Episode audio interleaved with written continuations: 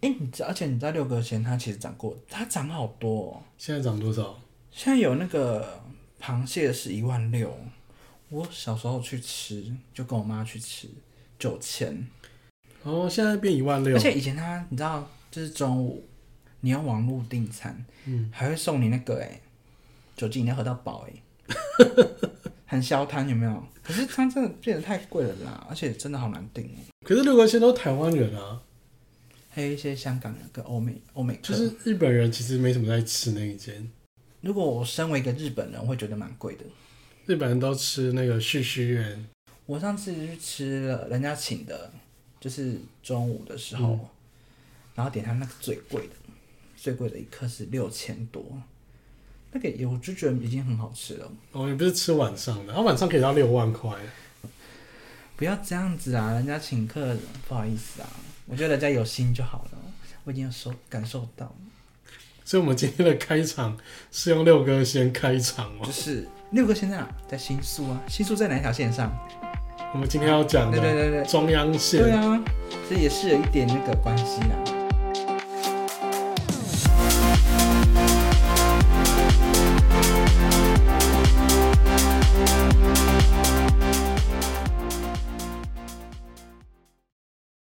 大家好，我是建筑痴汉 Tomo，在我旁边是我们的固定班底，南港石先生，对他今天自我介绍了，对啊，又过了两周了，对， 对。但其实明明是同一天录的，没然有，啊后我们中现，在我们现在就是赶赶存档啊，我们现在整个很慌哎、因为我们大家都要出国玩了。 我我我我有吗？有啊，你啊，你一直出国啊， 害我们都没时间录。哎、这天地良心，我不过就是去日本，我们可以哎、我们可以远端录音啊，只是那音质可能会很差。而且你去出国都不去取材，好给你那么多景点都没去。也是啊好啦，下次改进啦，下次。哎、我发现我好像是毛病吗？我好像每次出国，我明明就拉很长，可能到七八九天，嗯，那我还是好像去到地方都很少，然后买买回来东西买一堆。好像没有去哪里，然后但是又花了一堆钱，对，那个咖啡看到的我都 吓到，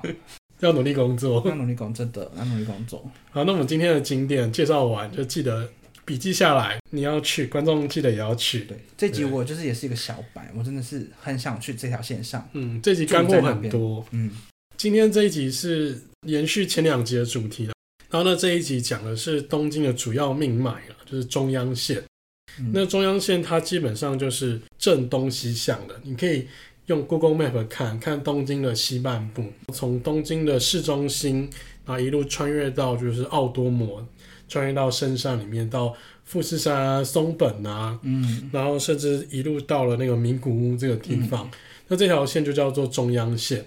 那中央线有一些人会把呃尾端定义在这个新宿，那有一些人会把那个尾端定义在东京。对，对，因为不管是定义在新宿还是东京，其实现在很多路线到了东京之后会直接直通到千叶，路线可以拉到非常非常的长。因为那个 NEX 是不是 也会 Narita Express 对也会走这条线嘛？对啊，对，就是它会从成田那边一路对过来，然后到新宿这样子。然后有时候会到池袋，嗯，然后有些人会把它称作总武线，嗯，对，那有什么缓行线啊，就是各式各样的。反正不管怎么样，今天我自己把它定一个范围了，因为我要介绍，不可能介绍那么长的距离啊，嗯所以我会把范围缩小，从新宿开始一路往东京的西半部嗯到高尾山、嗯，这一块路线为止。就是我们讲五藏野地带啊，嗯五藏野地带其实非常非常多有趣的干货、有趣的城市啊，然后每一个城市每一站它的特色都不一样。嗯，今天的介绍其实跟前两集、跟这个银座线啊，或是跟那个西武线，其实有点不一样。是我们这一集基本上每一个车站都可以介绍。嗯对，我们就直接从新新宿宿的下两站，从这个中野开始介绍起好了。嗯呃，中野其实它算是离东京最近的一个大区啊。然后我们很多人会把中野当做是东京的像中永和哎、地带等一下，你忘了新大久保，哦，不要了，因为都韩国区， 韩国人好哎、多。那边韩国料理好吃哎、 而且没有，它中央线是直接从新宿之后就是大久保，它又不是新大久保，嗯新大久保是三手线，嗯然后大久保是中央线，所以过去才会是东中野跟中野。哦，该回去东京喽。好好好，那我们重重来一遍。大久保韩国料理，我真的推荐大家去吃，嗯，因为我没有去过韩国嘛，但我觉得你没去过韩我国没？去过韩国，但那边韩国料理真的比台呃比台湾好吃，嗯，所以我觉得应该也会比韩国好吃， 就是都迎合我们台湾人的口味。好啦，好就像我觉得东京的泰国料理很好吃，比台湾的还要好吃。东京的泰国料理，有些真的是不错啦、嗯 t o k y o Plaza 楼上那一间，对，还有新桥的，嗯，啊对， 很多。我们回来正题，好，好，我们讲完六哥先跟韩国料理之后，对，我们要回来讲建筑了。好，对对对，因为中野其实它是离就是新宿最近的大区，嗯，人口非常的稠密啊，我们就会把它当做是东京的中永和地带。这个区域它其实是很多老房子，然后人口非常的复杂，嗯，也不讲复杂，就是组成非常的多元，就不管是那个年轻的、老的，嗯，基本上就是很多那种，呃，刚来搬来东京但是没有钱，住在东京山手线内的，或者嗯住在你现在要好好说话、 啊，应该是说中野这地方相对于东京都内来说嗯比较平价， affordable，、对对对对，然后又离东京非常近因，为大家会喜欢这个点，是因为它真的离新宿太近了，对，就是它基本上搭快速，就是中间都不停的话，就是一站一站，三分钟就到了。嗯对，所以其实中野聚集了非常多大量的人口啊，嗯这边就有很多就是所谓的次文化的发源地。嗯像你有去过那个秋叶原吗？嗯，对啊，秋叶原不是会卖很多拉一拉杂的对东西。对啊，对，但是我们前两集讲说，呃秋叶原其实现在观光客太多，嗯它出现很多那种坑杀观光客的东西，就是它原本那种次文化、那种便宜的淘宝的那种行为、那种享受已经没了。嗯所以我这时候我会建议大家来这个中野的中野百老汇这个街区啦。呃，这个百老汇它其实算是一个室内的商店街，那它两层楼高，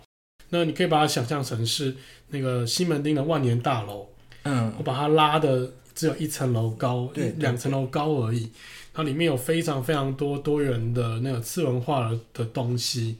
不管像是动漫啊，嗯或是公仔娃娃，或是什么军事的啊，或是那种二手的东西，古或者着，嗯或者是相机啊，然后交通啊、铁道什么的，各式各样都有专卖店。然后，如果你很喜欢逛这些产品、这些东西的话，基本上我觉得可以逛一整天都不为过。因为像我自己蛮常去那个地方去寻宝，像我家里面就有一些那种火车的一些周边商品，然后我就在那边买的。嗯对，然后有一些 YouTube 会去那边拍。对，然后除了就百老汇以外啊，然后现在如果你去中野的话，你会发现中野现在也在大兴土木，因为其实中野就是真的太破旧了，所以中野现在站前呐、它的北口、南口都在做大规模的整体开发这样。嗯那、以前有一个那个中野的太阳，不是太阳，不是池袋的太阳城，是中野的太阳，也有一个太阳广场。嗯 Sunshine Plaza 吧，那它也是最近拆掉了，因为它就必须要去盖新的这个大楼这样子。嗯那未来这个地方啊，它就是希望就是在过五年后、十年后，它可以有崭新的面貌。它会做一些那个更大的表演场地，或一些高级饭店跟百货这样子。嗯，现在去中野，觉得很多都在施工，有点像涩谷一样。嗯，啊，真的假的？对。怎么了？不想去了？哦，那看到工地就觉得，然后呢 就觉得很不会的，啦，它后面的百老汇还有在营业。哦，对，它一那个百老汇，呃，总共长度大概快两公里。我是想去吃那个糖咖喱啊啦，哦，你说中野的汤咖喱，北海道的糖咖喱啊，我记得好多间哦，对中野也有，然后那个下北泽也有，三轩茶屋。我然后来看还有一下它叫什么名字？等一下要介绍的那个吉祥寺也有汤嗯咖喱，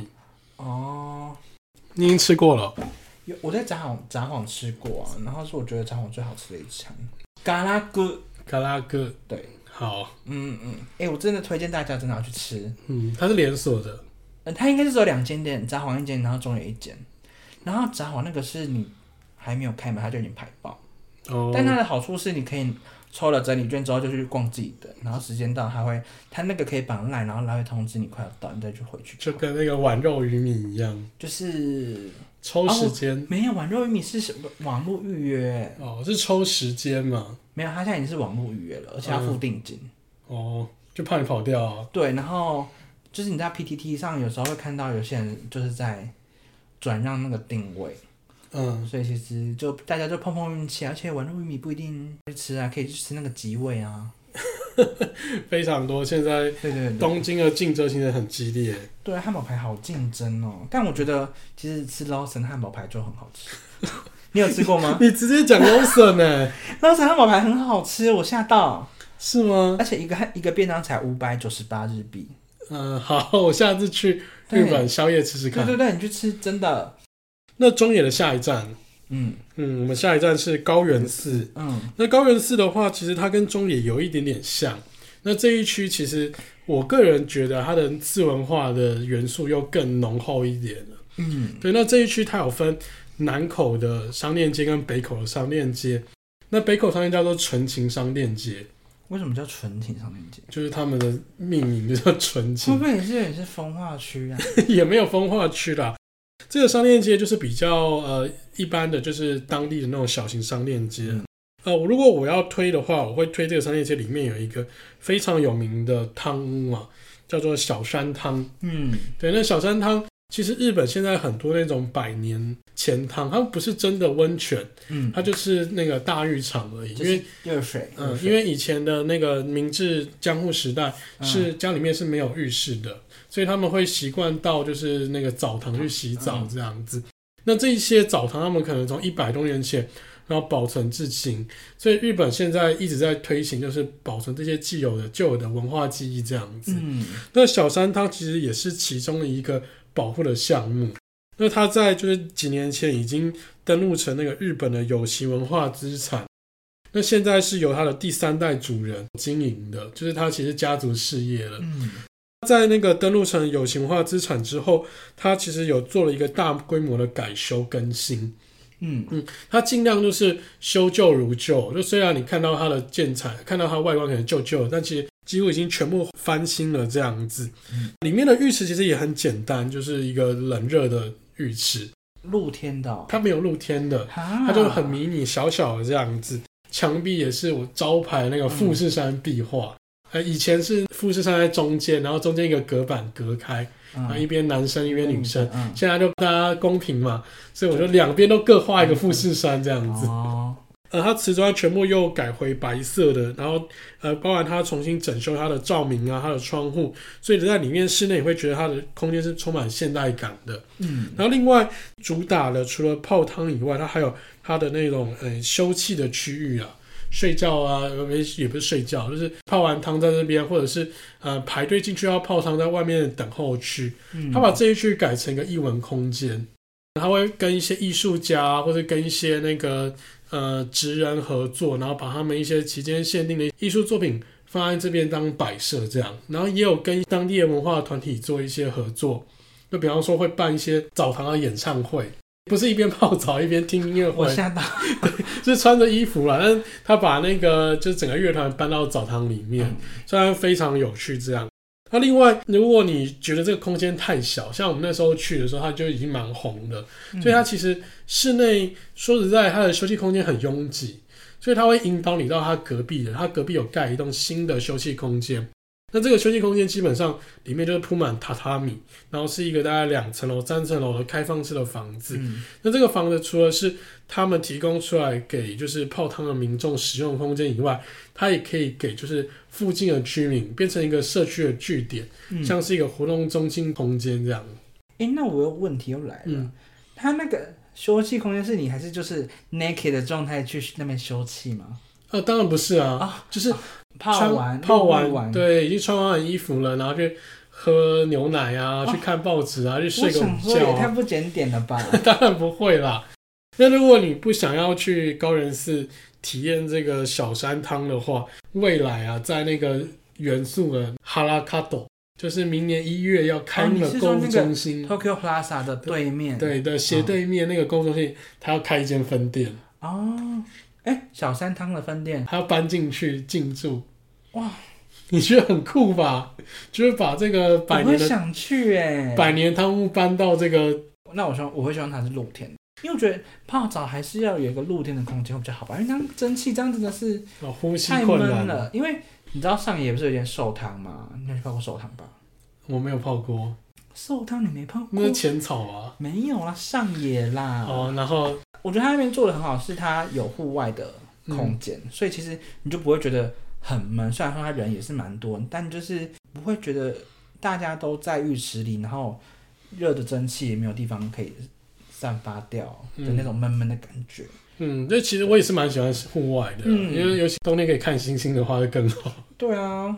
对对对然后呢，高原寺北口是一般的商店街，但南口都不一样。南口就是呃日本最大的古着街，嗯古着你知道吧？嗯，古着就是就是二手衣物嘛。对对，那在这边有大概超过一百间的这个古着店啊。那从高原寺的南口出来，然后一路往南走，然后可以走到丸之内线的呃新高原寺这个车站。嗯那大概一公里长的这个呃步道上面，然后有大概一百多间的那个古着店。哦然后如果你，但其实它的衣服也没有多少，没有多少便宜。嗯对，这其实就是说，如果你呃想要淘宝，想要找一些有趣的衣服的话，觉得说来这个地方其实蛮合适的这样子。嗯除了商店街以外，其实还有两个很重要的建筑物是我个人认为是一定要去看的。一个是这里的表演厅，叫做坐高原寺，它就在车站旁边，它是伊东丰雄所设计的。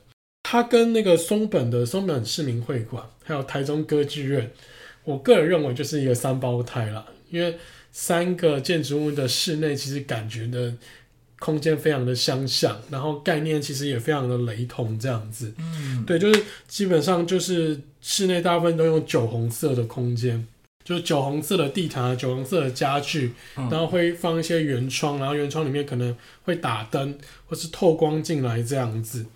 这个做高原寺啊，它其实是为了保存高原寺当地的传统舞蹈阿波舞。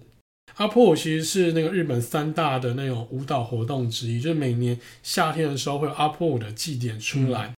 做高原寺它提供了两个表表演厅，那一个是单纯的那个半地下的阶梯式座位，然后另外一个是小型的表演剧场，这个表演剧场可以自己放椅子啊，放一些阶梯上去。那另外它会提供一个洋食餐厅这样子。哦，对，那这个建筑物的高度啊，其实并没有很高，大概在十一米，大概三四层楼的高度而已。那它也是外观就是伊东丰雄的那个仿生建筑物的造型啊。你远远的看会觉得很像是一个那个钢铁的加工厂，因为它是用钢铁原始的颜色，很像铁皮屋，对，就是铁皮。但嗯可是因为铁皮啊，它这个透过锈蚀之后会变成有点偏红色的感觉，嗯所以刚好可以跟室内这个红色的内装有所做呼应。其实它被七个圆柱啊，还有圆锥体去切割成一个三度波浪曲面，这个屋顶就变得非常的不规则这样子。就是因为这样不规则的形状，我个人就觉得有点像是一个金鱼，很像一个搁浅的金鱼在城市之中这样子。而且它在外墙上开了很多小圆洞，就是很多那种小的孔洞嘛。然后这个孔洞光线就会从那个孔洞里面呃洒入到室内啊，搭配室内这个柔和而暖色系的照明啊，它照在地板上会形成那种波纹涟漪的感觉，会让你想到好像是那个马戏团的帐篷，好像是在海底世界一样，很像乌苏拉的脚，很像那个章鱼的吸盘，这样就觉得有点不太真实，有点迷幻，嗯，可是他用这种酒红色内装真的是太土就了吗我 觉？得不行哎、而且我觉得这样就很像，就是有没有打扫干净我们也看不出来。你说很耐脏是不是？对啊，然后嗯，像台中歌剧院那样，其实不得不说那个场地，我也觉得，吃饭那个场地嗯我我也觉得不太好。哦， 完了完了，要得罪一东 了。没有啦，我觉得应该是餐厅动线的问题啦，嗯，因为餐厅很小，对啊，然后嗯，很是要办活动其实很困难。嗯对，因为那个空间，我觉得台中歌剧院那个空间不适合做大型的活动，嗯，它比较适合像咖啡厅简餐那样，对了，它好像本来它的设计就是咖啡厅简餐，然后我们是硬要把它搞成这样子。搞成一个很高级但的是他餐厅。们之前可能也也是有这种包场活动过，但我真的是觉得，而且一个人不便宜，它是算人头的。嗯，对。啊、你你要讲你结婚的过程是不是？ 没有啦，不是我结婚啦。对，不是我，不是我。呃，高圆寺除了这个做高圆寺以外，还有另外一个更重要的建筑物啦，因为这个建筑物是算是那个日本的藤本壮介这个知名建筑师，他的成名作就是 House NA。嗯但因为日本就是很注重隐私啊，所以嗯 House NA 的地址我们没有办法跟各位公开，但它真的就在车站附近而已。就是很多人就是到了车站，你用 Google 去扫一下，其实基本上可以知道它在哪里。但我所们以街景可以看到吗？很有趣的是，街景就整是片街景是马赛马赛克吗？对他把那个建筑物整个马赛克掉，不敢相信但是因为马赛克的关系，所以你更好找，哦你就会从远远地方就看，哎、那边怎么有一坨马赛克这样。哦，对，所以其实反反而很好找。那这个建筑物是他们中心大概在二零一零年之前所设计的，那它也因为这个建筑物之后一炮而红，然后要上世界的舞台啊。它就是其实做很多很透明的方盒子，把它堆叠在一起，像用树木一样，然后每个方盒子其实都非常的透明。我是觉得我个人是没有办法住在里面，因为里面的空间实在太透了。可是它没有窗帘吗？他有，可是其实那个因为是一个艺术家，所以那个艺术家他都故意把它打开。那会不会连厕所都是？没有没有，其实厕所它是有点对啊是关起来的，哦，但他的客厅、卧室啊，他的餐厅、那个起居间什么的，全部都是裸露出来的。嗯我觉得其实能够在这个地方生活的，我也觉得是很 很厉害、很佩服这样子。嗯，而且这些空间、它看起来很轻巧，它就是用很细很细的柱子去把它堆叠起来。对啊，这个建筑法规真的 OK 吗？可以啊有耐它还震是吗？它盖起来了。看起来很弱不禁风。欸嗯，哦我其实不太适合把他的照片传到网络上，因为就是人家就会沿着那个照片然后去找，哦就是会有隐私的问还题。是你也 打马赛克，我会打马赛克，那我干嘛要 上传？你你就这样画画一下啊，画一 下啊，就是不要太明显。好，反正他就是在坐高远寺这个对地，方，在做高远寺所的以它附就是近，就很像那个中山那边有一栋房子也是长这样，对不对？你说富富化合，对啊那平天晃久的啊对，所以他们是不同什么建筑关系师，可是他们是嗯，我觉得算是殊途同归啦。但平天晃久他是做还那是个只是妇科，彼此妇科。呃，我觉得得不一样，因为平天晃久他那个是呃做很多雨遮板，然后嗯，雨遮板是斜的，然后围着这个建筑物绕之后，下雨就像瀑布一样。哎，其实我不得不说，那那一间其实蛮有台湾特色的，你说有一种违章建筑的感觉，对对，有一种那种各种顶楼加盖的感觉。但说实在的，富富化合是我认为它是台湾第一个超脱住宅市场的建筑物，因那 为那个到底是套房还是呃没有，它是把空间模组化，嗯，就是呃三米五三米五一个一个方块，嗯然后方块到越上面越高楼层的时候，方块会越来越减少，嗯所以平面上会看到减少的部分，那个建筑就会在慢慢往上缩。嗯，所以它是住宅。对，而且它每一层楼都长得不一样，它没有所谓的标准层。如果你要买房子的时候，它就会给你二十几种平面，哦，所以你是可以买的、哦，可以啊，可以买，它已经卖光光了，啊而且卖很贵。卖很啊，好吧？嗯，那时候卖一百三十几，你说40一瓶一百三十几，对啊，一百在那个地方，对啊。果然是贫穷限制我的想象。如果你要入手这么精致的房，这么不一样的房，你就要付出更大的代价。 好了，算了，嗯，算了算了，算了算了算了，听完就觉 得、啊、没关哦太系。贵了啦。但因为它真的就是没有标准层，所有的住宅市场他们都有所有的标准层。嗯那我们玩设计啊，我们做设计就只能够做外立面而已。嗯我们设计的衣服脱掉之后，其实里面长得是一模一样。嗯，那这个建筑作品是少数，它从外面设计到里面，它连里面的平面格局都有设计。这样哦，就是嗯完全就是量身打造。对，那你会觉得说日本好像很多是量身打造，但其实嗯日本更多的房子还是跟台湾住宅市场一样。嗯，对，就就是单边走廊啊啦，一间一间的房子，所以其实大家都大同小异啦。那我们为什么会觉得日本的住宅市场空间就是规划好像还是比较好对。有有什么很多很特别的房？那其实那都是极少数而已。嗯好了，那讲完高原寺，那我们再往就是更西边走一点点的话，会来到一个日本，我认为我个人呐、认为就是日本最好逛的商圈，嗯叫做吉祥寺。你有听过，但是没去过，对不对？ 没去过。对，那吉祥寺它其实也很适合一日游。那你可以搭所谓的京王线，或是搭中央线，都可以到这个地方汇合这样。啊、这边的商圈呢，它卖很多那种生活杂货，嗯，对，然后还有一些什么甜点店啊、蛋糕店啊，那还有一些特色美食这样。那这边有一些商店街里面有很多什么百货公司啊，基本上是应有尽有。那如果如果只能逛一个商圈的话，嗯我个人就是会推吉祥寺这。所以比较像是上野的感觉。诶、可是它没有上野的品 质，我讲我讲错话，。不是，对对对，你刚刚不对哦它 那的应该是东京人的上野，而不是观光客眼中的上野。对它、诶应该嗯也不是这样讲，因为我觉得它的更有质感一点。你说吉祥寺吗？对，它就是一个呃啊所以都有是品贵味妇的。推着婴儿车在逛街。可是它又没有像什么自由之秋、嗯，或者是二子玉川那么的贵妇感，所以如果台以台北的质感商圈来说，它算是我觉得它有点像是中山双联这样。 不行不行，你 你东你山怎么双了？联不行啊不行啊。那那要怎么办？嗯，它就反正好，它就是一个独特的一区啊。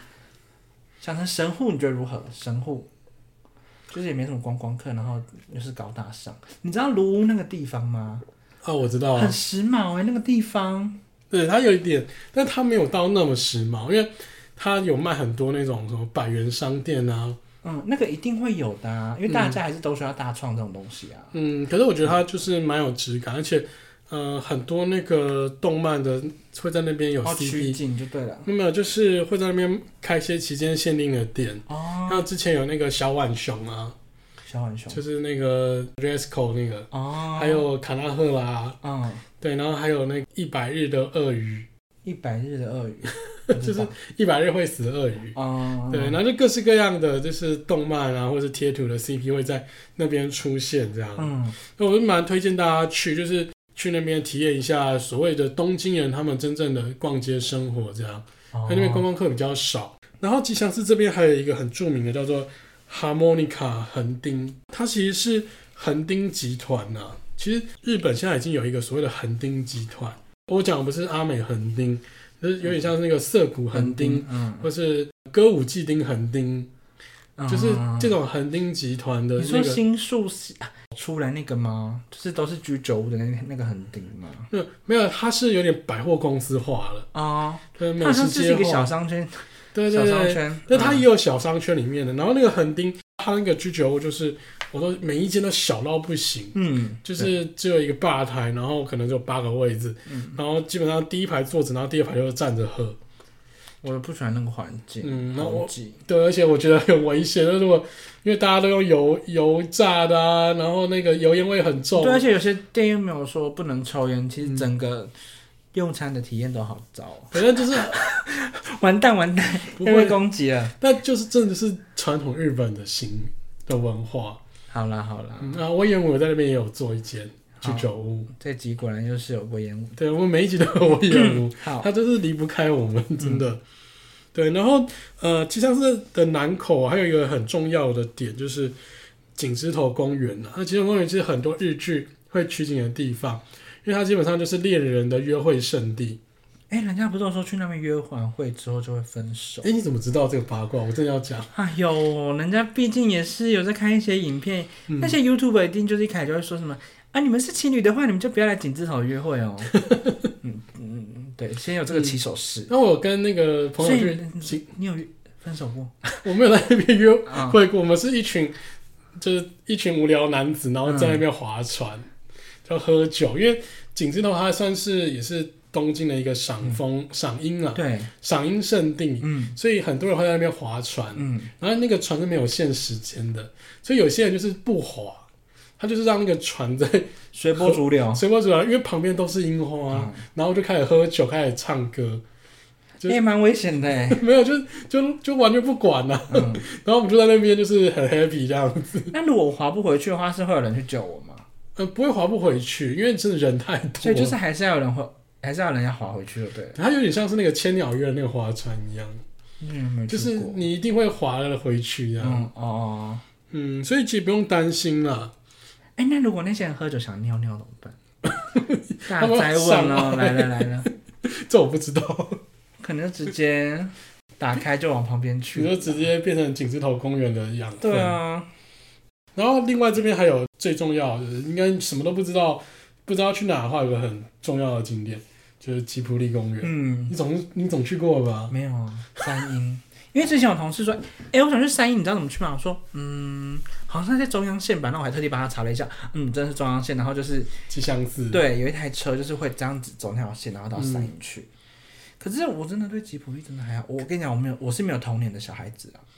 嗯，我妈家管严都不能看卡通，以前我小时候。都在看台湾霹雳火，。对，跟阿妈一起 看龙我以为卷风都在看大河拜金女。没有啦，那看什么龙卷风之类的、 啊。好了，我以为你会去哎、那个地方不可是那个有很吸引人吗？呃，应该算是那个地方是去日本的初学者，就是你刚这辈子刚去东京前三次，你就会去了，我连初学者都不如，你已经进阶了， 你跳过那个初学者的阶段，我是直接就是对啊，跳越级越级，你是直接跳过那个阶是那个段，这样嗯，所以那里面就是一些吉普力的大图输出版在那边 吗？吉普力大图输出，吉普力的公仔娃娃 可是你就、嗯、怎么办都不吸引人。玩我反而觉得那个汤咖喱比较吸引人，对啊，呃这边很多美食啊，那除了汤咖喱以外，还有那个印度美食吗？对啊，印印度料理啊，好，还有那个你喜欢的炸肉饼。又是炸肉饼对，，而且那一届超级多人排队的，就是好你只要一出站就看到他排了大哎排概排队的人就对就了排爆排一个小时以上这样，好，哎、我真的想要规划一趟，然后就去这些近郊地方。然后一直我吃真炸肉饼就，是我真的就是不想要再去什么， 就是跑太远啦，然后就是去什么仙台啊， 还有去什么清景泽啊，好累、嗯嗯。我觉，得其实不一定要花那么多交通时间或嗯交通费去那么远的地方，其实东京近郊，我个人觉得就可以玩好几天了。嗯嗯嗯，嗯，那我们接下来几集搞不好都一直在聊东京这些近郊这些地方，嗯还有机会这样。那我们就继续往下面走吧。再往西边走的话，会经过一站叫做武藏境车站。嗯，对，那武藏境这边其实是非常多那个路线交汇的，包含什么青梅线啊，或是什么西武线啊，或是京王或其他的私铁会场那边交汇，所以这边其实算是一个很大型的转运站呐、那我今天要介绍的是，就是武藏境车站，它站前有一个图书馆。嗯，对，我们这边就是纯粹来看建筑这样子。这个地方它其实是一个复合式的设施，它结合了图书馆，然后终身学习、市民活动，还有青少年交流等等的机能在里面。然后那这个空间它其实有点像是那个魔术方块，它提出以空间为单位，那依照不同的需求计算出空间量之后，按比例分配数量给所有的活动。就拱门形状的这个造型去串联去界定，就是每个不同的空间呐、啊那这些拱形有一些是开放的大开口，然后有一些是安装上玻璃区分室内室外，它有一些是垂直的挑空啊，有一些是延伸成了一体成型的家具。那因为它是中间有数十个空间交叠，然后成为一个地上四层、地下三层的一个完整量体啊。而且这个拱的造型啊，它从室内移伸至室外，替建筑物增加了很多不少的趣味。然后这样的造型也被誉为东京最接近未来形式的图书馆。然后我觉得在里面有一个很大的特点，就是说你有时候会分不清楚自己到底身在何方，就是嗯，不知道自己是在一楼、二楼还是在地下室这样子。建筑师也做了一些很大胆的一些尝试配置，比方说他在大厅的中央啊配置了那个餐饮空间与服务台各半，你会听到所谓休憩聊天啊与查询监所时产生的一些噪音啊，这些噪音它利用就是各种挑空的开口，然后传递到建筑物的各个角落。虽然你不能在阅览区喝饮料，可是你透过这个食物气味，你也会觉得你生长在咖啡厅之中这样子，嗯所以可以让空间更容易产生交互影响。也因为这样的形式啊，那空间跟空间之中少了所谓走廊或少了隔板这些去区隔开来，所以活动彼此是直接面对的。这种设计其实非常大胆，然后充满实验性的，也考量了使用者礼貌水准。所以我去的那一天啊，就其实人很多，所以很多人在那边吵来吵去，很吵杂，你会觉得嗯有点太吵了，而且不同的活动声音就突然交织在一起，让你觉得很吵闹，让你觉得其实不太适合在那边待太久这样。那这样不行欸的。其实图书馆它的功能还是让人家阅读啊。嗯，我就觉得说，传统图书馆也许会再好一点。嗯，而且他说这个咖啡厅是没有一个独立空间，对，它是在大厅的正中间放咖这啡样也厅，不行啊，所以你不管哪个角落，你都可以闻到咖啡香，对啊，啊或者是那个烤松饼的味道，达妹那个书本都会有那个味道存在，这样。也还是油烟味之类的。对，但但其实是很适合，就是下来，因为它就在车站正对面。对，它嗯车站前面是一个开放的草原广场，它广场旁边就是这个建筑物，嗯，所以我蛮喜欢推荐人家经过这里的时候可以下来，就逛个半小时也好这样子。哦，哎、刚刚提到这个图书馆啊，那其实还有一个图书馆也很重要，然后是那个国分寺车站，就是它下一站了，它叫武藏野美术大学美术馆图书馆。嗯那武藏野美术大学，它其实严格来讲不是在中央线上，它其实比较靠近我们呃前一集的那个西武西武线、西武池袋线、西武西中线上面。嗯，呃，武藏野美术大学它其实是东京最重要的两个美术大学，一个就是多摩，嗯然后一个是武藏野。这两个美术大学啊，他们其实彼此有一些暗自较劲、余量情节的意味，嗯所以他们里面的图书馆、它里面的美术馆、里面的设施，都找了很多不同的知名的建筑师来替他们打造、量身打造他们特殊专有的图书馆空间，这样。嗯，对，那这个图书馆又更不一样了。讲图书馆之前呢、那嗯我们要先介绍一下这整个校区规划，因为它这个校区规划都是由那个卢原义信，就是做那个 Sony Building 的建筑师，他在六零年代至七零年代安排设计的。那个 Sony Building 已经拆了，你知道吗？嗯，现在后来变成 Sony Park，然后现在又在盖新大楼。嗯对，然后卢原一新的时候是日本大概六零七零年代非常有名，在他们在做战后现代主义的建筑师。嗯，他在那个六零七零年代的时候，他做了武藏野美术大学的整个校区规划。武藏野美术大学它念起来好长。五藏野美术大学，对好，那他其实那时候设计的时候，他是有分分期分区构想，嗯然后去构成了现在整个校区。它整个校区有分成一号馆、二号馆、三号馆、四号馆，然后每一馆是诶、那个依照他们现在的招生的量或他们的经费，然后去慢慢扩充建成的。一直到最新的这个图书馆，它是位于在校区最新的地方，然后在校园里面最深处。它其实是跟卢园他在一九六零年代设计的美术馆紧贴在一起。严格来讲，它不算是新建，它算是一个因应空间不足而增建的建筑物这样子。那建筑物外观非常吸睛，因为卢园他做的建筑物都是以那种粗犷的混凝土为主，嗯都是非常厚重的石墙这样子。这个建筑物啊，它就是外面全部是玻玻璃面，所以其实你远远的看，你就会被这个建筑物完全吸引住。嗯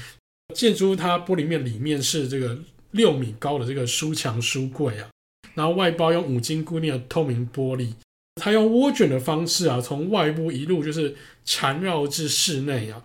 然后进到室内之后，你看到就是一个挑高的大厅和服务台，然后你会看到是非常非常多书架堆成的多功能大阶梯。不论在室内的各个角落啊，你都会被这个超高的书柜给包围在一起，仿佛就置身在书柜书海之中啊。然后呢，书柜上有一些很大很大的开口，让彼此的视野啊都能够相通这样。但它透过巧妙的设计手法，让它没办法一次看清楚整体内部。书柜的分割尺寸是以常见的那个宽高深九十乘以三十乘以二十三公分的尺寸，然后由地面一直这样连续而重复，一路堆到天花板，然后变成那个书柜跟隔间墙。它其实有经过很多很多的计算去设计这些开口，让这个书架不会有产生一些压迫感，这样子，嗯，对啊，你觉得怎样？ 我觉得这个书架也是走一个不实用路线啊。对吧、图书馆它最重要的功能是什么？其实应该是让学生可以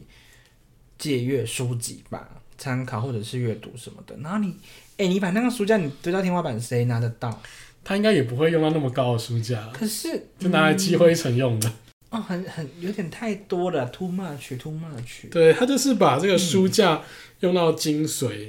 因为它是涡卷性的这个排列方式嘛，它把书架像是瓜牛的那个回路一样绕一圈又一圈又一圈。嗯所以他做了很重要的一个创新，就是提出所谓的检索性与游走性的创新。因为你用涡卷式的书架排列，造成你行走上会有一些不方便，嗯而且书架开头安排也会影响到你的视野，所以会产生很大幅度的游走性。就是说你为了要到你要的看的书，所以你必须要绕路。嗯你没办法一口气就是透过十字排列的书架直接看到你要的书，你会呃要到书之前，你会先看到别的，你可能会被别的吸引走。我觉得我就可是他能已经忘记我原本要借那本书是对，这就是游走性。那另外的话就是检索性，它将检索区啊，就是放置在馆内的正中央。然后因为书籍的排列方式是按照十进位嘛，嗯，什么零零零零零一、零零二、零零三，对，全世界都一样。嗯对应多少，其实我不知道，因为那不是我的专业。他把这个十进位把按照圆心的方式，就画一个圆之后，像切披萨一样，放射性的告诉你，就是一点坐标是什么，两点坐标是什么，然后六点坐标是什么，九点坐标是什么。就是你可以透过就是很直觉性的，透过方向去去知道你的书的位置大概在哪里。所以它创造就是游走性与检索性，然后是一个相当有趣而创新的图书馆使用方式。让民众啊迷路在书架之中，变成货真价实的那个书本森林啊，真的是徜徉书海这样。啊、我真的没办法。不是我不爱读书，是图书馆的功能性好像都没有兼顾到呢。就是被打散了。对啊，我们去图书馆都是为了读书，嗯然后找书跟看书。你把图书馆弄得那么复杂、太多了太多了太多了。这个建筑物很值得吐槽，嗯人家大师啊， 可是还是，可是你那你最重要的实用性，你反而是没有兼顾到。对啊，我觉得说不定他完了落哦我真成之的后会，变哪一个哪一个建筑大师？呃，藤本壮介我要我要变黑粉了。 House N A，对啊，我变黑粉了啦。说不定就是他盖好之后也非常多呃， 非常后悔嘛。因为我可能很多学生就说，为怎么那么难找书？就是嗯，好啦，好啦，毕竟可能学校也花了很多钱。嗯祝你下一个作品更好。 没有没有，藤本现在已经是超级大师了， 已经 OK 很贵了 OK，。好。哎、他在那个大安森林公园有做一个水树之间。啥？大安森林公园就新一路上有一个蓝色的立面，小小的，然后很高，嗯然后很像晚上看它会打灯，很像瀑布一样。哦你、，下次经过可以下，就在大安森林公园捷运站出口的正对面。谁没出去大安森林公园捷运站？当然，如果你骑车或搭 Uber 的时候，应该会看到。搭不起我。好啦，下次我骑车路过我再看一下。嗯 好了，那讲到这边，我们应该差不多快到最后一站了。那嗯应该是利川，嗯，利川的话，对很多人来讲其实蛮冷门的，因为利川其实它没有什么观光景点，嗯但它有一个很大很大的公园啦，叫做国营昭和纪念公园。嗯，那我觉得利川给我一个很印象很深刻的地方，是因为它就是横向的东西向的是那个 JR 中央线嘛，南北向的话，它被那个多模单轨电车给切穿。嗯所以它整个城市算是被架空的，被架高在半空中那样。下面是高速公路经过，然后上面是人行的空桥，然后再更上面是那个单轨电车的轨道，嗯，所以你会觉得整个城市很有未来感，就很像是什么《阿基拉》里面会出现那种未来城市的感觉。嗯那个整个空间就是做的很时髦，很 fashion。它的建筑物都是因为附近像是 IKEA 啊，或是 Costco，就是有很多很大规模那种整体开发的街区，你会觉得这个这个城市非常逛起来非常的舒适。这样，我这里会来这里，就是刚刚有讲我要去那个国营昭和纪念公园，它其实是东京近郊最大最大的这个最大的公园了，因为它是庆祝那个昭和嗯我换招更年对，换嗯换年号之后，他们开了一个就是新的就是公园这样子，嗯然后这个公园占地非常大，逛完可能要一整天的时间，它比上野公园加上上野动物园还要大，那里面真的是什么树什么植物都有。夏天的话就是诶，没有夏天好像没有，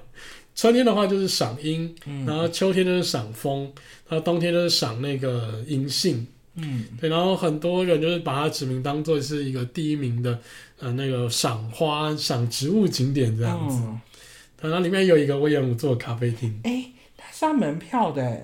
啊，对啊，一百块，哎，还是四百块，应该是很便宜吧？我记四得，百四十块的样子，哎，嗯，哦，四百五，四百五，它还有年票， 年票四千五，Hello，就住在旁边可以进去。对啊，里面还有一个威廉姆做的咖啡厅嗯，哦，是在去年才开幕的，叫欧卡嗯咖啡。嗯，哇，这我会想去哎，可是好好像有点远，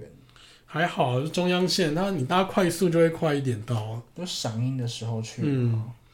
好，规划起来，规划起来。加入星星，对啊，这利川差不多就是这样子啊，利川比较简单。哦嗯那最后就是八王子跟高尾高尾山，嗯，高尾山有去过吧？没有？高尾山也没去过，哎、一定要去过吗？ 一定要去过吗？来，高高尾山也是一给我一个个去的理由。高尾山也是一个就是去东京的那种嗯赏枫吗？还是怎样初学者，会吗？就是去前三次东京就会去玩的地啊，方。哎、你你你门槛很高哎、你对初学者的门槛很高哎、你就就是呃像现在一定会去观景台啊，然后一定要去晴空塔，大家一定要去阿美横丁啊，然后这些就会被我列在就是去东京前三次就要去的地方。嗯，对，高尾山也是一个，因为它算是东京你要踏青要爬山最快的地方，因为它不管是搭中央线或是搭那个京王线都可以很快速的到可是为达。什么去东京要爬山？那就是踏青啊，户外踏青。青，我来，我我来找一个东京可以踏青的点，judge 你一下。东京可以踏青的点，在我觉得代代木公园可以踏 青。你说明治神宫也可以，新宿御苑，对啊，那些都是可以踏青，或者是皇居啊人。家是真的山呐、哦，好啦，真的对，是。而且还可以搭缆车，它有两种缆车可以上去，一种是大的，里面可以呃塞大概三四十人的嗯那种大包厢，然后另外一个是那种个人包间嘛，另人对，就是有点像滑雪，嗯，就是哦压一个杆子下来这样。所以我我会怕那个，我不行。四岁是值得去的哦、对啊，而且